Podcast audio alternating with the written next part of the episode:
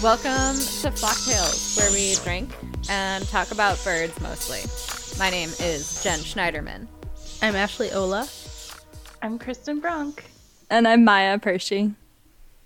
And we are your four resident bird nerds. And today we are continuing our podcast series about badass. what did we decide? Badass birding women? Of yeah, history. badass historical birding women. Ooh. Badass birding women of history, badass historical birding. Lots of options here. Mm-hmm. Mm-hmm. Old white Um, women. But cool ones. Yeah, Which is only, okay, let's be real, only one step better than old white men. it's true. One small step for man, woman, Womankind. Women. birds, birds. One step for birds. yes. Mm-hmm. So we got slightly sidetracked last time and only got through two of the scientists that are conservationists, historical conservationists that we planned on getting through. There was a spider and a mouse. It was a wild time.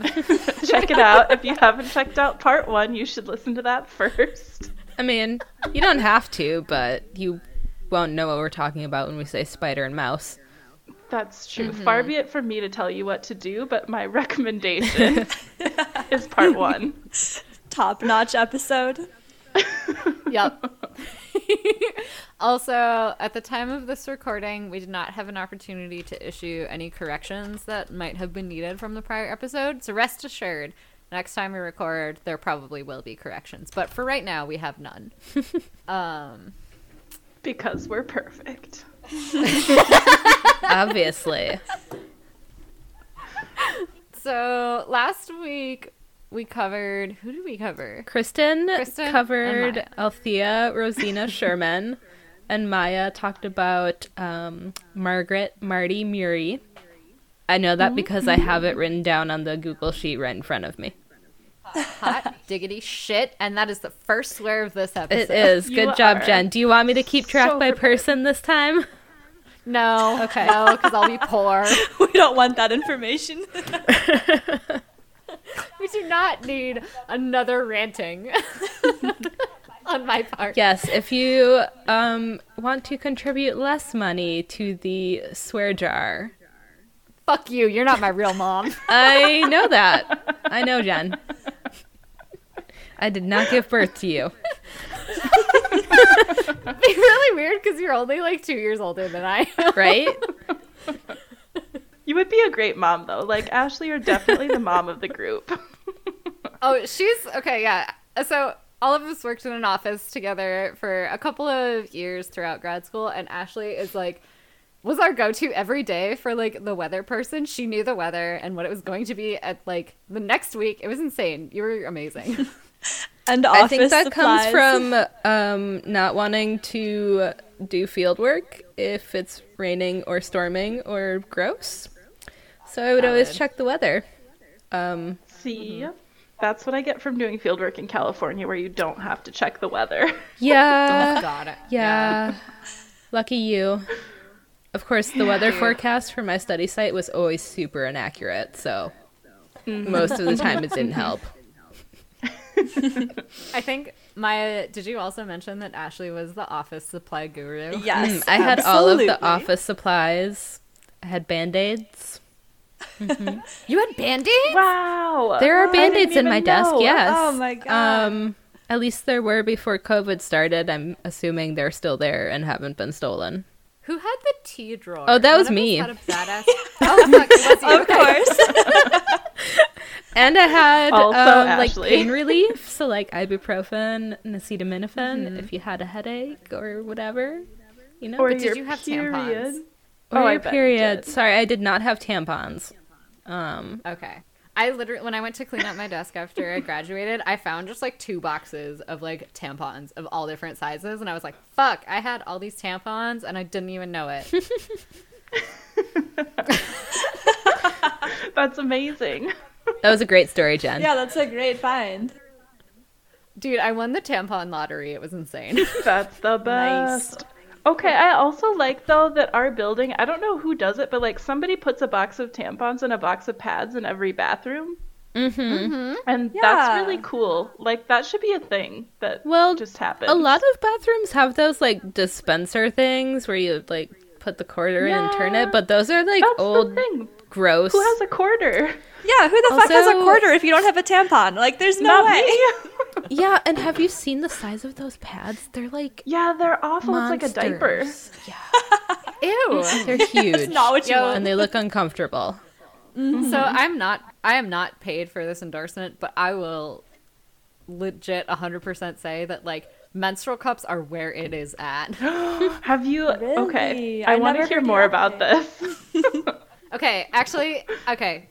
We're going to sidetrack for a little bit. But yes. uh I just started using a menstrual cup and it is fucking phenomenal and I think everyone should get one. Also, everyone should stop wearing bras because that shit is garbage. Bras are dumb and they're actually bad for your and health, so- expensive and uncomfortable. Oh my god. so expensive. I have not worn a bra in about a year, and it's amazing. Nice. Hell yeah. That's the best. I am a dirty, nasty hippie woman now. I love it. so good. I'm so here for it.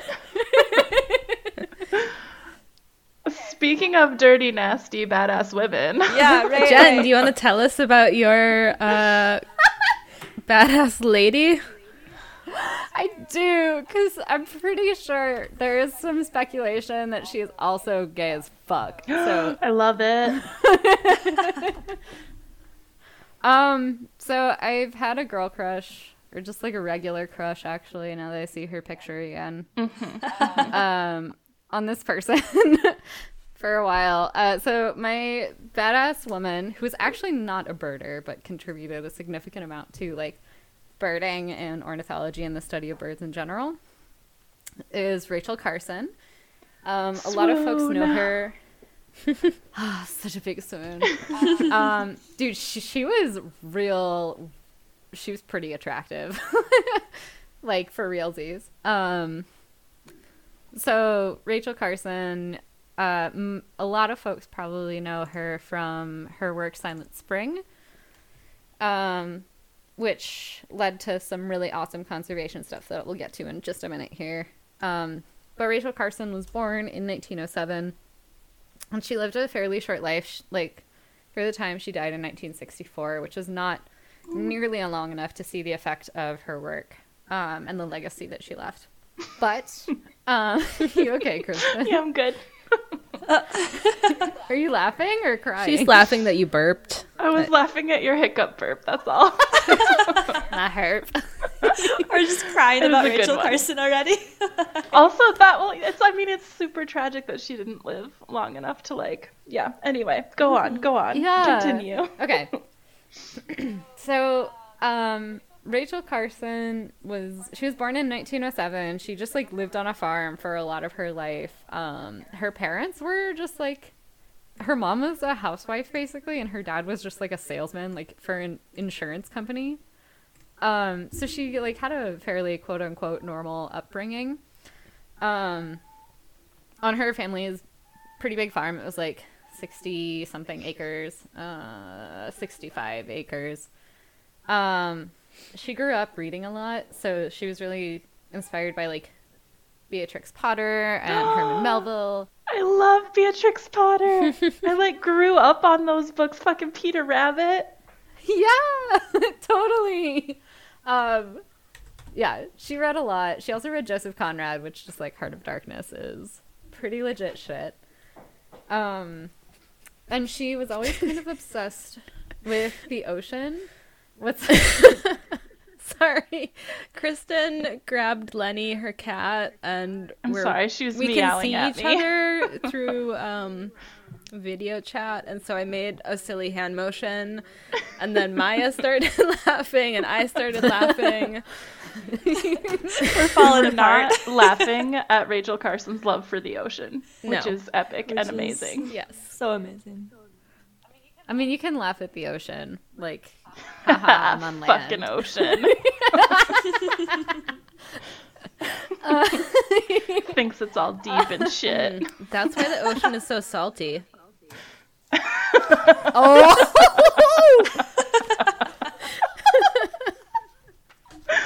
That was so good. Sorry.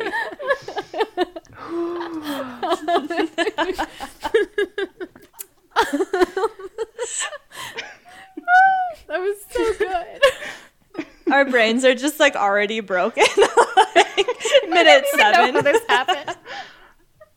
That's what we get for recording two episodes in a row. Yeah, and I think a few people are already a couple drinks in, so. Yeah. Three. Hey, I've only had three, which is, to be fair, a lot for me. Well, on a week, three is technically more than a couple, but yeah. Are you on the hot chocolate whiskey still, or did you switch over? No, I had one hot chocolate whiskey, and then I had two beers. This is my second beer Nice. that I'm working on right now. Oh, It, we drink and we talk about birds mostly. So Yeah. I love it. anyway, um, okay. So Rachel Carson. Yes. Okay. So she.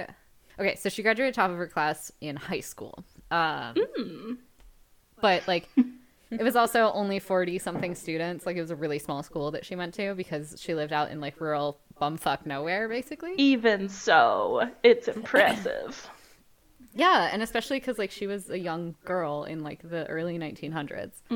Um, so she then went to university. She attended, at the time, it was called the Pennsylvania College for Women, um, but now we know it as like, uh, what is it, Chatham? Chatham?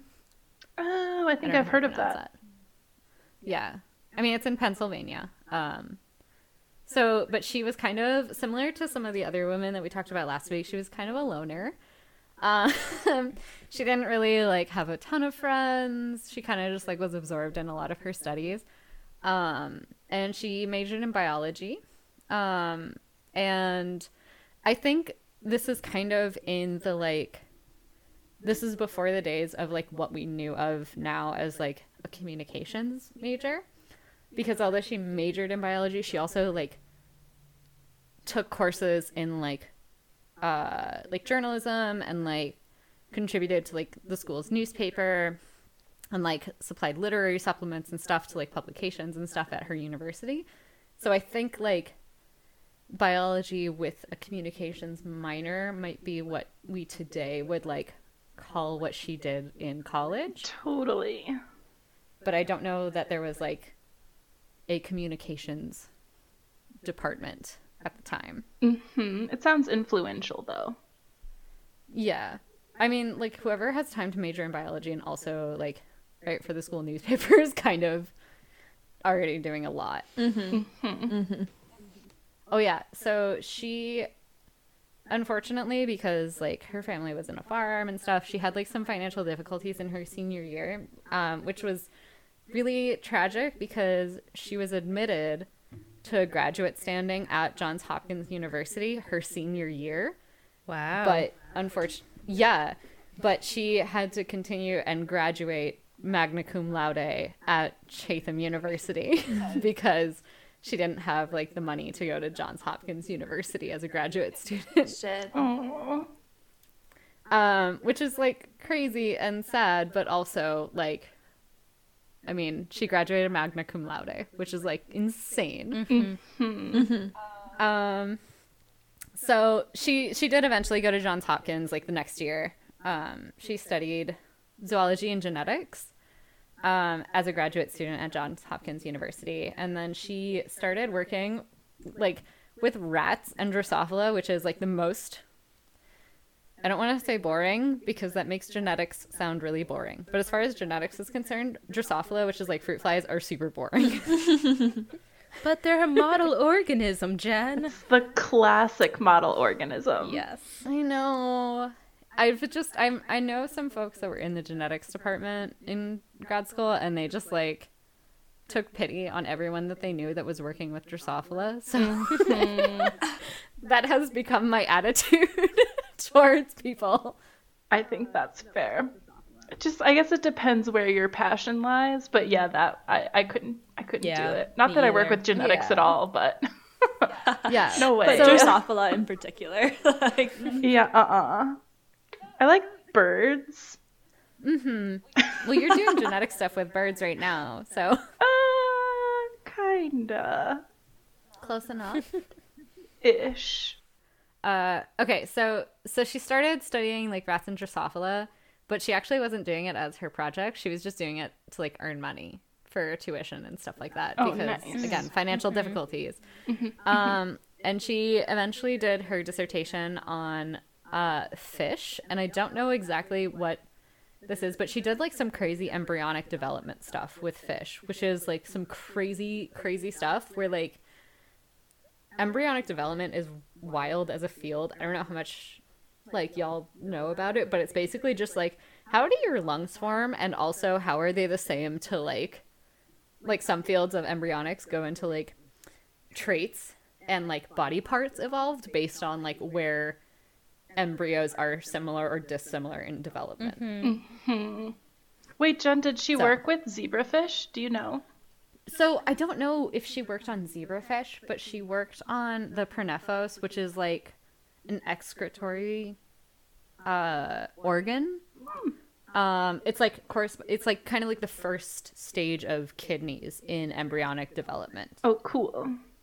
Um, so, but I don't. It doesn't say where the source that I'm using doesn't say whether or not she studied a zebrafish or not. No worries. Unfortunately, I do not have that answer for you. That is okay. Um, But uh so she so Rachel Carson got her master's and she meant to continue on to a doctorate. Um, but the Great Depression hit, and she was forced to like basically find a job, and uh, she took on a teaching position to help her family during the Great Depression. Um, and then her father died uh, soon afterwards, which like made their financial situation even worse because then she had to return and care for her mother. Um, but there was a bright white light at the end of the tunnel, which was actually her mentor, um, Mary Scott Skinker, who I do not know very much about. That's a great name. But it led Rachel Carson to pursue a position with the U.S. Bureau of Fisheries, um, and she just like wrote basically like radio transcripts for this whole department, um, and it was like educational broadcasts and stuff um, on the Chesapeake Bay. And then uh, eventually she got a job as a junior aquatic biologist, which is just like the first tier of biologists for the Bureau of Fisheries. Um, she was also the second woman hired by the Bureau of Fisheries. Wow. Kind of nuts, yeah. Oof. This is all in like 1936, um, 37, that era. Sometimes it feels like we've come so far, but that's like less than a hundred years ago. I know. It is nuts. Um, so Rachel Carson is just like a story of like continuing perseverance in the face of tragedy. By the way, She's had such a rough Yeah. life. dude, it's about to get rougher because her older sister dies. Oh, honey. And then Rachel Carson, because her older sister dies with two young daughters, like Rachel Carson then becomes the mother and the sole breadwinner to these two nieces that she has. Oh, Yeah. Um and like this is all basically in the midst of the Great Depression going into World War II. oh my gosh. Yeah. So she keeps writing. Um, she writes for a whole bunch of newspapers like the Baltimore Sun um, and also the Atlantic Monthly, where uh, a copy or a version of her essay, The World of Waters. Um, remember, she works for the Bureau of Fisheries and she is a marine biologist, um, both by training and like by just like the virtue of her studies. She's a marine biologist and she writes basically just like a narrative kind of of like what it's like to be underwater in a way that's really personal and like able for an audience to connect with. So like she writes about this journey of exploring undersea life and um, just what it's like to be on the ocean floor um, in World of Waters and in like Undersea, which is another really great essay. Um, and this is like one of her big turning points. Like Simon and Schuster picked up her essay Undersea um, and ex- eventually expanded it into a book. Um, she like then wrote several other books, and then she started working on DDT, which we'll get to in a second. But uh, she started uh, working with. Well, let me back up a little bit. Um, hang on. I have to reread this because I've had three beers. So give me two seconds. I was like so in the zone right there. I know. Yeah, that was really amazing. I'm like in the fucking life aquatic right now in a little submarine with all the like Oh neon colored God. fishes. I don't know. Ah, Any yes, Wes Anderson dude. fans out there? yes. Oh, okay. Oh, okay. Sorry. I had to. Okay. I had to reset for a minute. Um. Okay. So she. Okay. I got this. So, uh, Carson actually tried to like leave the Bureau of Fisheries. Um, she wanted to get she wanted to get into the U.S. Fish and Wildlife Service, which is notoriously nowadays hard to get into. It was also hard to get into then, but it was especially hard to get into as a woman. Um, and also because this is in the midst of like World War II, it's really difficult to find jobs as a naturalist. Um, so there was a lot of like technical field jobs available. Like a lot of people were working on the Manhattan Project, um, which is actually where she encountered DDT. Um, so DDT is this really commonly used pesticide, or was a really commonly used pesticide. There's videos that are terrifying of people just like getting sprayed with it on suburban streets. Like kids are playing like kids spray. like running behind the truck spraying Yeah, the DDT. It's horrifying. yeah. So DDT is really bad because it messes with your nervous system and basically causes your nervous system to like malfunction and you can't like breathe if you inhale too much of it. Um, and there were no ecological tests for it at the time that it was like at its peak being used. Right. And it was used as a pesticide, right? Yeah, so it was basically just like sprayed all over crops that like every person in the United States and the world ate, and just like again, like it was used to keep down insect like mosquitoes on people's lawns. Like so people would just like or like agricultural departments and stuff would just like spray it all the fuck over and just like call it good. Be like, all right, we're good for the summer. There's not gonna be any mosquitoes here. tasty, tasty pesticides. Fuck. Yeah.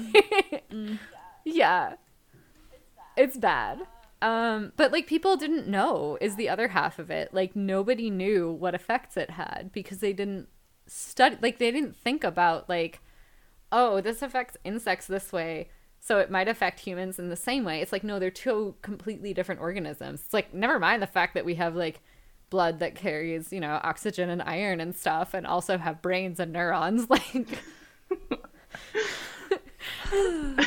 they were We instead choose to ignore any similarities between insects and humans. i mean It's fine. I know a lot of humans that could also be likened to insects. So, yes. So true. um, so yeah. So also like the the what they called DDT is like very ominous. Um, it was called the insect bomb, but it was named after like Hiroshima and Nagasaki, which were horrifying. yeah. Oh my god. Okay, on some level they knew what was up. Yeah. Right. Right. So it's like maybe maybe they should have thought about what they were saying.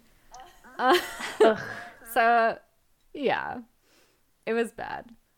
Um so eventually she did get hired by US Fish and Wildlife Service. She was supervising like a writing contingency of it basically and became like chief editor of publications for this writing contingency, which is crazy for a woman in like 1945, 1940, like seven. Oh wait, uh, the year is 1949 that she became the chief editor of publications. That's amazing. Um, so as an editor, she got like more opportunity to like choose what she wanted to do. and she started like writing a second book basically and like made a decision to like transition to writing full time as like an author as well as this editor's position. So she was wearing all of these different hats at the same time. um 2 years like okay, so like a year after she became the editor of the Fish and Wildlife Service uh, publication contingency, she also published another book about the oceans called The Sea Around Us, which was a whole book about like like the ocean and the ecology of the ocean and like eventually led to a lot of conservation efforts that like Jacques Cousteau is also really uh, lauded for. Like he's really well known for it. Rachel Carson like did a lot of research and did a lot of the legwork too of like trying to get people to care about the ocean in this way Totally. and like the effects that human activities on land have on the ocean life. I feel like she's one of the people that like made people realize that even though the ocean is huge and vast, like our actions still can affect it. Which some people Totally. still don't mm-hmm. believe, but I guess most people realize now that we can affect Yeah. the ocean. Yeah. It's crazy. So like she continues writing about the ocean. She continues writing about like sea and finding ways of like connecting people to nature around them through like these really amazing narrative devices and like really personal connections that like she has as both a researcher and a writer to the natural world. And then in 1962, two years before she dies, um, she writes Silent Spring, which is a book that just like describes everything terrible. It's like the culmination of her life work on DDT. It basically just describes everything bad that DDT does to the environment. Um, I highly recommend it. If you haven't read it, I do highly recommend it. The introduction is incredible. It just like talks about this. It's incredible because it talks about this forest that like you grow up with and how it's teeming with life and like all of these birds are calling and there are all these beautiful insects and you remember walking through it as a child and then like it walks you through like as you grow older it going silent and then all of a sudden there's nothing and like there's not even a footprint of anything other than like you in the forest and it's like the chapter basically ends with that's what DDT does. I just got goosebumps just thinking about the intro to that book. It's so good, and she wr- she writes it in such a way that it's really accessible to anyone, which I think is, I mean, yeah, it's incredible. It's yeah. She's amazing at it. Like the connections that she built it's so incredible. So this all relates so ddt and silent spring i'm go- i promise this leads back to birds. Uh, so after this book is published in 1962 again this is only two years before she dies um after this book is published there's basically just like fury. There's public fury about ddt um, because Carson did such a good and like personalized job of connecting DDT to like what it's doing to the environment that the entire populace of the United States, especially, is just like pissed off and rightfully so because DDT was actually killing a ton of birds, including like the bald eagle is, and peregrine falcon are the two most like commonly known ones. Um, it was preventing them from like hatching new chicks basically. So she makes this very clear connection in her book. Uh the public just like gets mad and like it promotes it sparks like all of these grassroots movements to like eliminate DDT and the EPA gets involved. Um it also like some people argue that it gave rise to ecofeminism which is pretty legit. Yeah. uh and uh eventually unfortunately after she dies uh it gets ddt rebanned and winds up protecting a lot of different like bird species. Um and it also is influential in like establishing things like the federal insecticide fung- fungicide and Rodent- rodenticide act. Huh. mouthful. Um it also like uh the creation of the EPA like one of the first things that they did was to address DDT and like Carson's work um which was which happened in 1970 which is a few years after she died um so she dies of breast cancer in 1964 and it's really really sad Um, she died in Maryland in her in her home. But I think probably the most the most legit thing, but also like one of the more controversial things is her relationship with a woman named Dorothy Freeman. Uh, which I did not know until I started looking into her a little bit more, but she had this relationship with this woman named Dorothy Freeman. Dorothy Freeman is a married woman. Rachel Carson never marries. Over the course of 12 years, the two of them exchanged over 900 letters between the two of them. Oh, that's so sweet. So, a biographer wrote, let me find the quote. Um, a biographer wrote that Carson sorely needed a devoted friend and a kindred spirit who would listen to her without advising and would accept her wholly as the writer as well as the woman. And she found this in Freeman. The two women had a number of common interests, nature chief among them, and began exchanging letters regularly while apart. They would share summers for the remainder of Carson's life and meet wherever else their schedules permitted. So she had a long-term girlfriend that was married to a to a dude. That's what I'm getting. Oh. Oh, yeah, and there so there is a lot of speculation about this. Some people like vehemently uh, say this is just like a really close friendship. Those people remind me of historians that say like Alexander was not a gay dude when he like held the biggest funeral in all of history for his lover. Right, right. because in a letter uh carson wrote to freeman but oh darling i want to be with you so terribly that it hurts. And in another freeman writes back to carson i love you beyond expression. My love is as boundless as the sea. Uh, there's also accounts of like freeman talking to her husband and her husband like didn't really like fully understand exactly what was the nature of the relationship between like mm-hmm. Freeman and Carson, but like Car- Freeman, Dorothy Freeman was basically just like, "Ugh, you don't get it. Like, you'll never get it," kind of thing. And he kind of just was like, "Yeah, okay, whatever. Like, do your thing. Like, go hang out with her in her summer home for like this year, kind of deal." Um, so there is some speculation that they were like friends, but a lot of the tone and I'm trying to be fair to like I don't actually know. Um, a lot of the letters were destroyed prior to Rachel Carson's death at the behest of both Freeman and Carson. Um, both of them just like destroyed a bunch of the letters, and some of that might be due to the fact that like they might have like been lovers. Um, so yeah, and there's arguments to be made too of like the nature of their relationship was not like important, like whether or not they were lovers or they were just like really close friends, but like the fact that they had such a close relationship was really important to both of them. And that is true, but also it's like I'm shipping Maybe them real were- hard right now. So, so I mean, I also think there's a way awesome place for like female friendship and like expressing love for your friends. But also, I'm shipping them mm-hmm. real hard. Mm-hmm. Oh my god, yeah. And it's it's hard because like the surviving letters that we do have like the tone is kind of cautious, I mm-hmm. guess is the best way to like describe it, but like yeah, I also ship them really hard. So there's speculations that like Rachel Carson was like gay as fuck.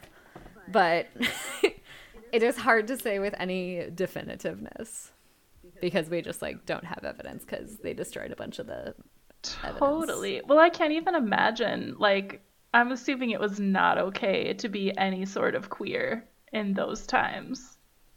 In the 1930s? Oh god, no. Yeah. I mean, that's awful that people couldn't be themselves. Mm. Absolutely. And then being like in the public eye too for all of her mm-hmm. work. Like yeah, I imagine that must have been super hard. Mm-hmm. But that's Rachel Carson. She's a legend. I highly recommend checking out Silent Spring if you haven't read it. It is worth the read. Yes. And that's Rachel Yeah, Carson. such a legend. oh man. I mean, she fucking spurred like the entire environmental movement. Oh yeah. Yeah. like the Endangered Species Act would not have passed without her. No. That's amazing. Yeah, or the like bald eagle and golden eagle protection act, like, or Mm-hmm. I don't even know the migratory bird treaty act might not have passed. I don't really know. No, that was later. No, that was prior. Sorry, it was prior.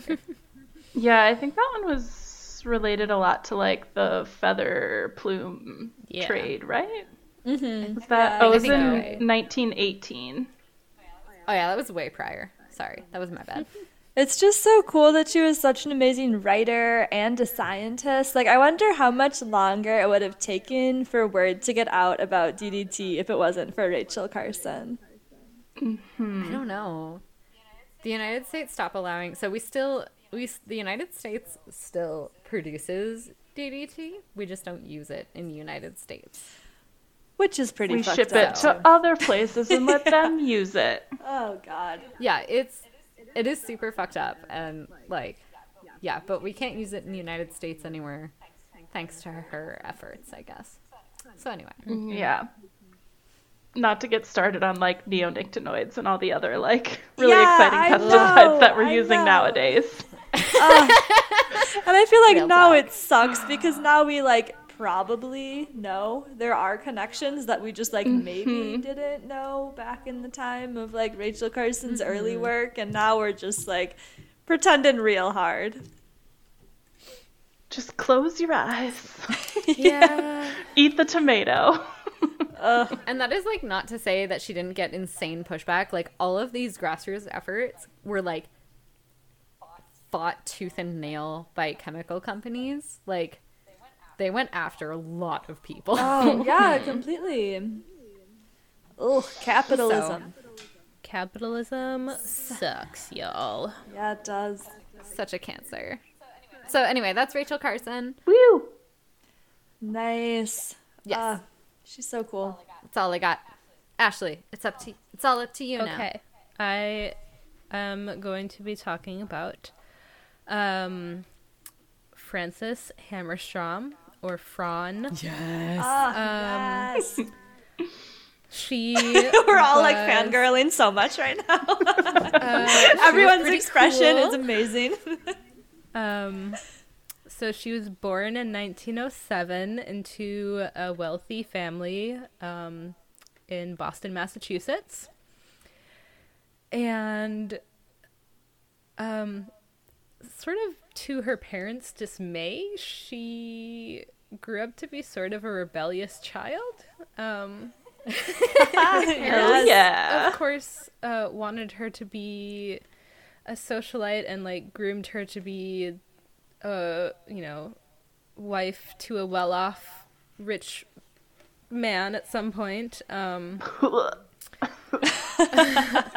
um, but she did not want to do that. Her she said that her two um, like life goals or childhood dreams were to live with wild animals and marry a tall dark man and she she did both um Ah, so nice. good on her for achieving her childhood dreams um, her love of birds started really young she held a funeral for a blue jay at age seven and um, she trained her first raptor, uh, an American kestrel, at age 12.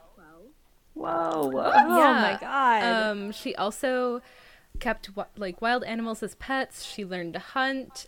Uh, she like taught herself how to hunt because her father frowned upon women hunting. Like he would take her brothers hunting and not her. Um, Bullshit. Was this was she just like alone she at like home? would borrow her father's guns and like go practice and stuff.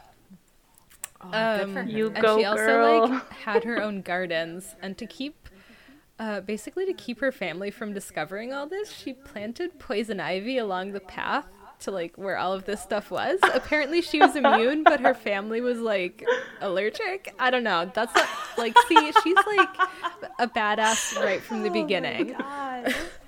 Wow. I love her. I I would adopt that twelve year old. Oh my yeah she's she's great um she met her husband at a dance, and then they got engaged after three dates. And then they got married in secret Yes. in Florida in 1931. Um, and she's quoted as saying that the police were after them because they were traveling together and they weren't married. What? Like they traveled to Florida to get married in secret, and I guess the police were after them because they were unwed and traveling together in 1931. Oh my god. what even? Get a life. Wow. Just just proof that the police are bullshit from the beginning. like you're chasing after couples that are unmarried. Wait, So I you wonder know other he's shit they could be doing? immune to poison ivy. Yeah, yeah. We're still on seems that. important. Yes. Um. And then, so she like uh, flunked out of the first college she attended because of her interest in birds and boys. Wait, wasn't she married? I Uh, thought I it was think birds this and was bees. like before she met her husband. Oh, sorry, I just like whacked the microphone. Um, I think she met her husband at the next school she attended, but I could be wrong about Oh. that. Um, so after she flunked out of Smith College because of her interest in birds and boys, she eventually grad- graduated with a bachelor's degree in biology from Iowa State. University, and then uh, she went on to become the first and uh, only woman to earn a graduate degree under Aldo Leopold at UW Madison.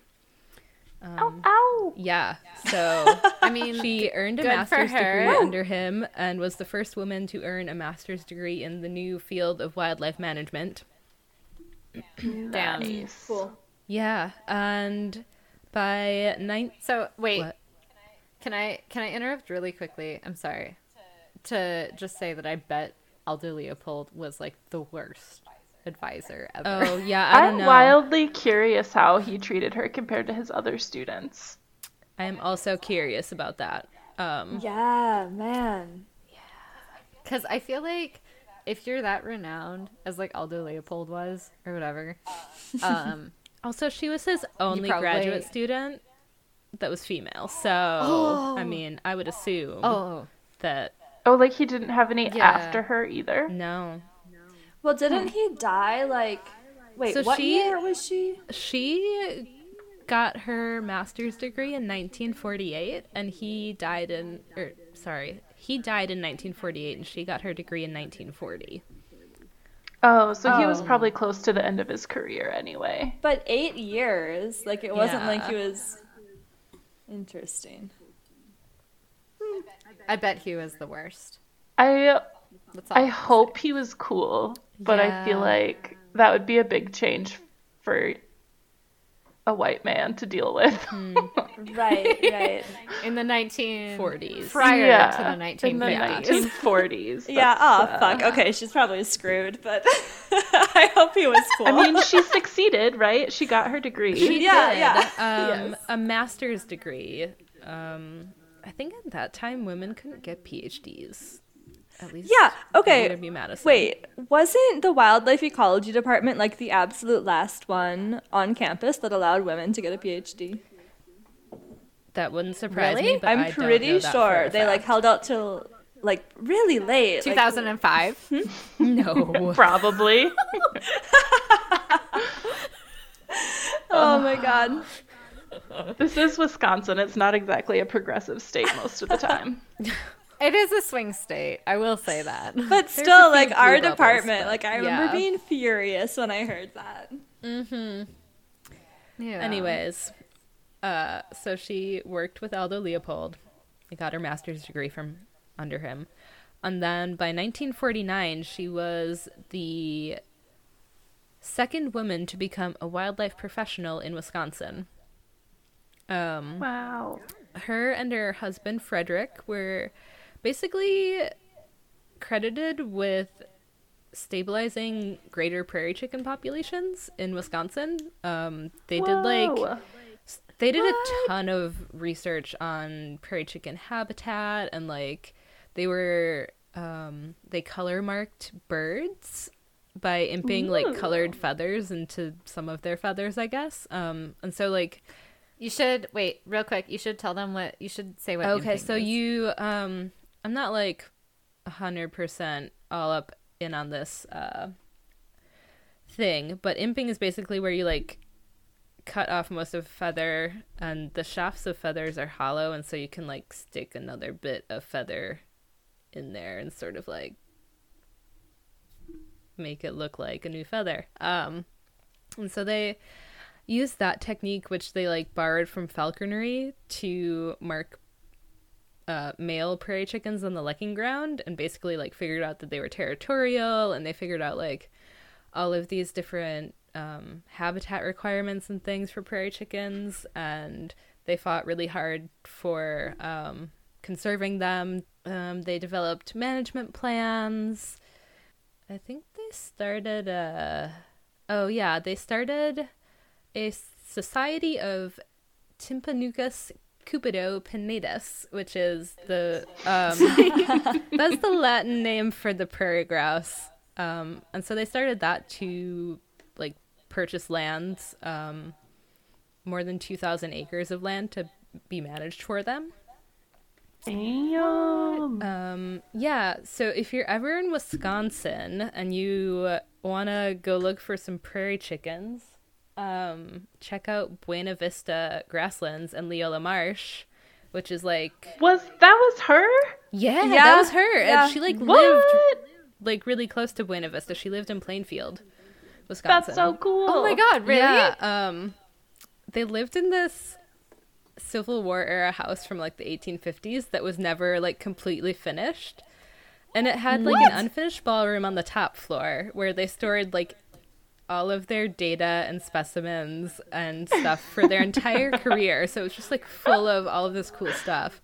Um, Wait, I need a ballroom for all of my specimens. yeah, but it didn't have running water, and it didn't have it like it was heated with like cast iron wood stoves, and they lived in Yes. this house So for into this. basically their entire lives, and they raised their children there too. Um, so That's incredible. Worth it. The trade off is worth it. Yeah. Like, between electricity and like a ballroom filled with like taxidermy birds and all this data. Like, yeah. so worth it. yes, um, so. Fran and her husband spent um, a lot of their professional career um, trying to protect the prairie chicken, but they also did a lot of um, work with falcons and like kestrels and harriers and other um, birds of prey in Wisconsin. Um, and they published a lot of papers, and Fran also wrote um, popular like children's books. Um, so Really? yeah, About I prairie read, chickens? Um, I read one of them. I think it was strictly for the chickens, um, which is all about like prairie chickens and things. And it's so good. It's so so good. Um, I mean, it's written for children, but it's just like really funny to read all of the stories and stuff because she's just like this really crazy sort of like woman. so in one of the stories, she was like tr- out catching some kestrels out along like the roads and things. Um, and she caught more than she expected to. And so she had to take her pants off and stuff them in the her pants to like get them back to the like place she was banding them, uh, which was her Yes. house. And then they like had company at their house when she got there, with no pants on, Your pants and full like of chickens. with like kestrels in her pants, and so she like had Oh, to that's right. Sorry, kestrels. yeah um i think she had to like end up like really quickly like banding it there or something and letting it go and i'm not sure um and there was this other Hey Ashley. Hey Ashley, why are you walking in the door without your pants off? Well, I just have like four birds of prey in my yeah i pants. just have some I tiny need to grab falcons out in of my my car. pants in the car it's all good um There's just a raptor party in my pants. yes um I love it. Yeah. There was another story uh where she was pregnant with one of her children and you know, she goes in for a checkup or whatever and the doctor's like, "Yeah, it's good for you to like get some sun and whatever." And so she did get some sun, but she would do it by walking around naked in the fields around her house. Yes. and then she like went back in for another checkup with the doctor and he was very surprised when she like, you know, disrobed and whatever that she was tan everywhere, not just like where proper ladies get tan. An inspiration. What was a proper ladies tan in like what the 1930s? Well, I would, 30s? Uh, probably where your clothing Ankles. doesn't go, Jen. So maybe like face and arms. but, like- I'm not sure. like your hands. And right? Like, ankles. right? like what was proper clothing for ladies in the 1930s? yeah.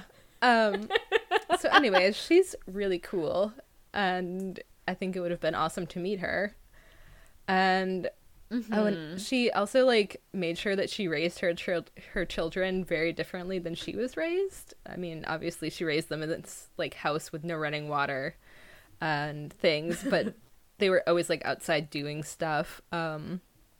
And like interacting with animals and all of that good stuff. But for an entire year, they would go out every month on the full moon and like go do adventures at night under the full moon. And she wrote a book about it, which is called Walk When the Moon is Full. I have not read that one, but it's probably a good book. She's a witch. She's a witch and I love Yes. her. Yes, Aw. yes, yes. Um so, So cool. they spent a lot of their life uh, like professional sort of careers introducing um, traditional and non-traditional students to field ornithology um, so they would train interns and like boy scouts and people would who like wanted to learn about field ornithology and observe prairie chickens and stuff um, she called them gaboons um, I don't know where that name comes from, but that's what she called them. All of her interns. what? Yeah, G A B O O N S, like baboon, but with a G. I don't know. I'm not really sure. Um, I feel like it's the precursor to like goobers. Like, come on, you bunch of goobers. Yeah, We're yeah. going. um, That makes so much sense. I just imagine her still it. being like super, like her personality being like very like East Coast, like high class, but she's like doing all this crazy field shit, like, looking down her nose at all these students.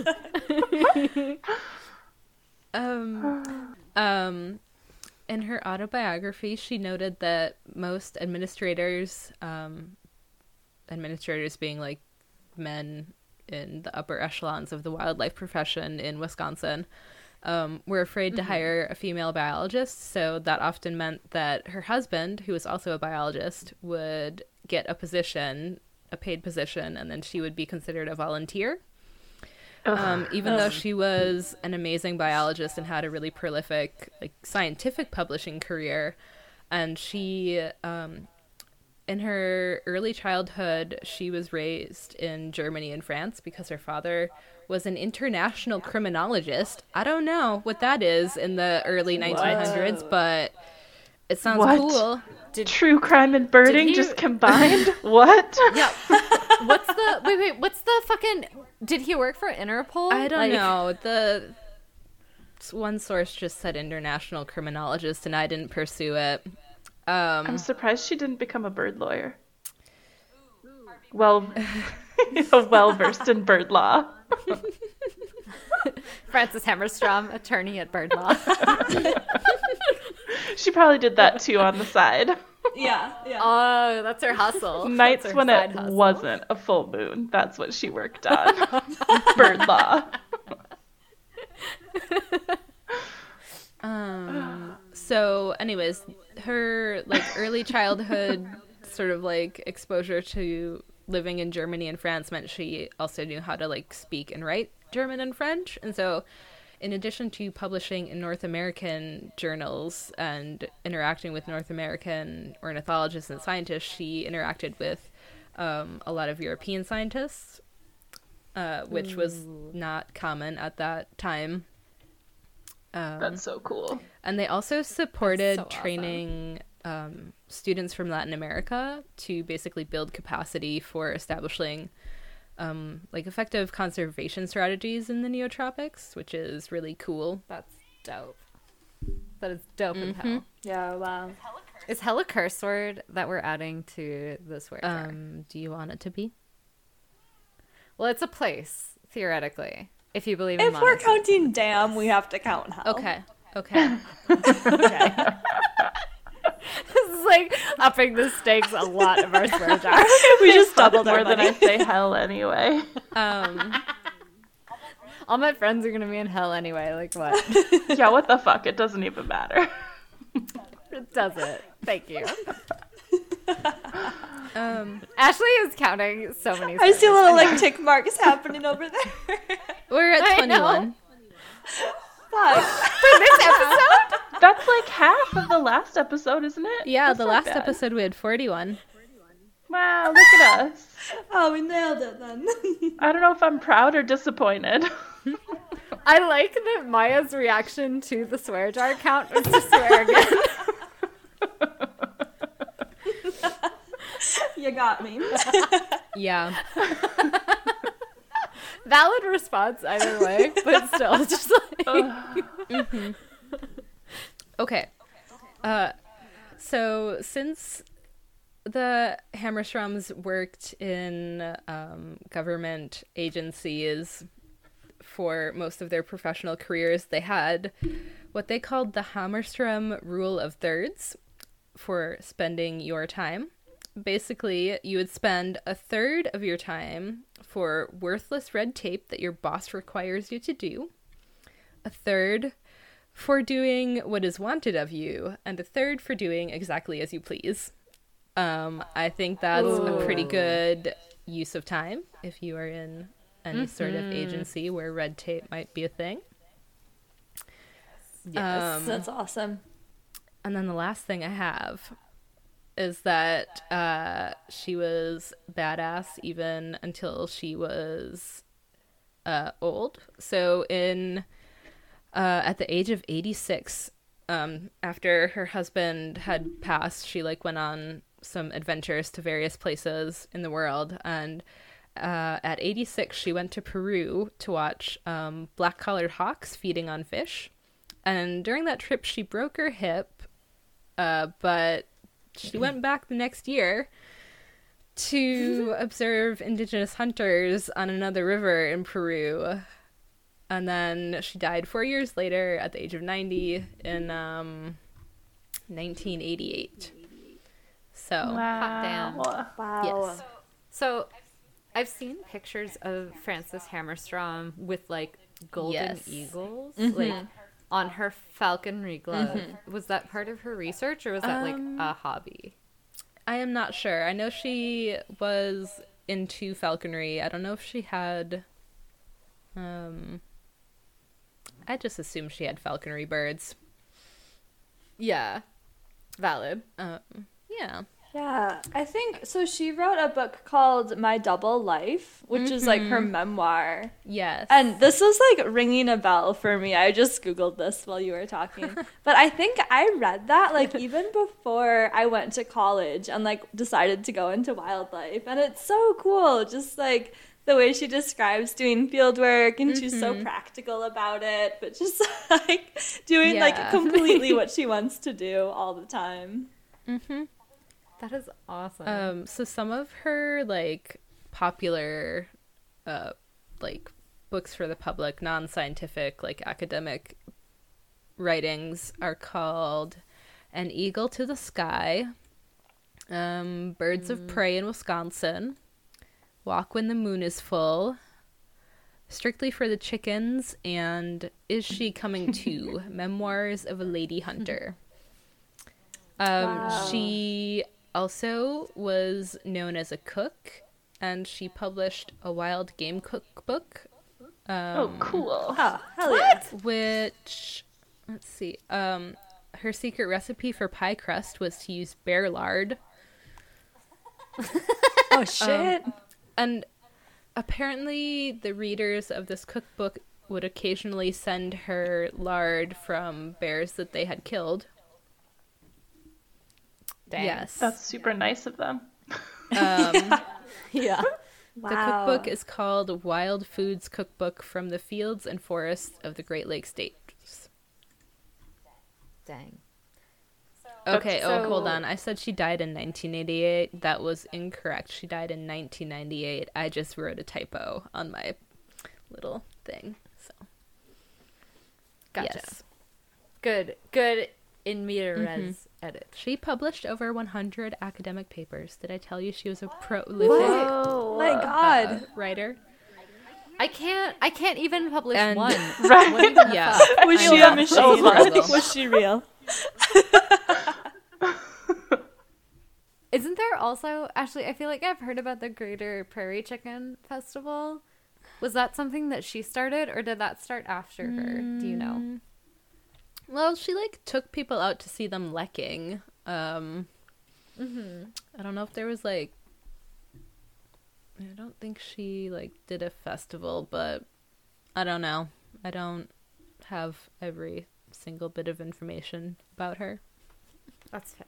But she trained hundreds of research assistants, and she also like they also had like, um, an estimated 7,000 wildlife observers that participated in collecting data on prairie chickens, which was like essential for um, informing ways to keep them from being extirpated.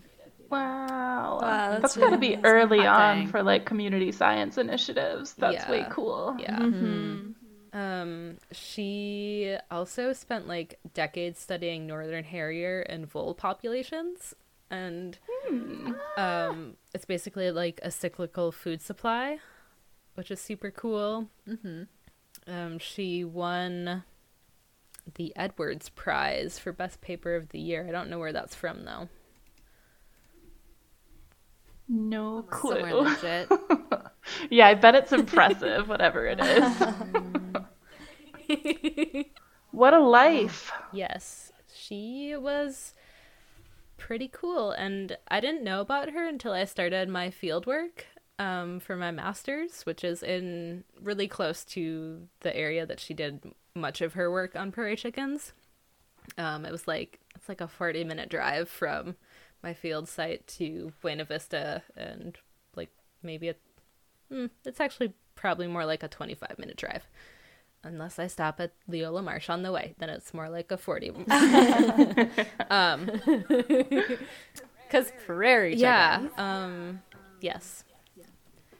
Uh so I didn't really know about her until I started my master's degree and then the um like the person I was staying with for my field housing uh had a first edition I think of the for the mm, strictly for the chickens book and she like lent it to me and told me all about Frances Hamerstrom and she drove me out to see her cool house from the outside like it's obviously been purchased by someone else now and That was wonderful. That was amazing. I feel like I've learned so much of the over the course of these two episodes. I know. Yes. Me too. I feel more It makes empowered. me very happy. Mm-hmm. Yes. So, if you have again more uh, female or women scientists, especially BIPOC scientists, that we need to gush and also have girl crushes on, which gush also sounds like a combination of girl crush anyway. So, So perfect. Meant to be. or just regular crush because whatever. Uh, please send us some info and you can send us uh hey where where where can people send us information again Oh. somebody remind Oh, me I know. I know. we have a website. we are. Yeah, uh, we're at flocktails.wordpress.com. wait isn't That's it flocktails Flocktails. hour Oh shit, you're right. It's Flocktail Hour. Motherfucking son of a bitch. We, Swear dark. it was worth it. We're at flocktailhour.wordpress.com. Again, that's flocktailhour.wordpress.com. And you can find all of our social media links there as well as our email address. But if you're too lazy to look that up, that is Flocktails on Twitter and Flocktail Hour on Instagram. Or you can send us an email Uh, at flocktailspodcast at gmail.com. Are we also just Flocktails on Facebook? I should know that. Oh, fuck, we are. There's too many of them. I can't keep them straight. So much social media. We'll we'll figure it out at some point, maybe. Are we Flocktails? Are we, are we Flocktails on Facebook? I actually don't I remember. I think we are. I, I think, think we, we said that recently. Yeah, we're just Flocktails on Facebook. Okay, good. I've not been on Facebook for like more than five minutes at a time in the last like two weeks, and it's amazing. That's- So I apologize. So healthy. No, so good for you. Don't apologize. Yeah. Uh-uh. well, I just mean if we take a minute to get back to you, that's probably why. Oh yeah, Yeah. that'll do her. I feel like if we, because women apologize too much, I feel like apologies should count as swears for the swear jar. Ooh, do we need to they should have count, a like, double separate or apology jar? No, it's a swear. It's a swear. It's a swear. How It's the worst many- swear there is. How many sorries do. I have to add? One, two, five. I mean, maybe we'll just start with the next Okay. episode. It seems like too much to estimate. yeah, yeah, yeah. I agree. I agree. so find us on all of the medias. Yes. Um, thanks for listening in. Um, I am Jen Schneiderman. I'm Ashley Ola. I'm Kristen Brunk. And I'm Maya Pershing. and we will see you next time. Peace out, motherfuckers.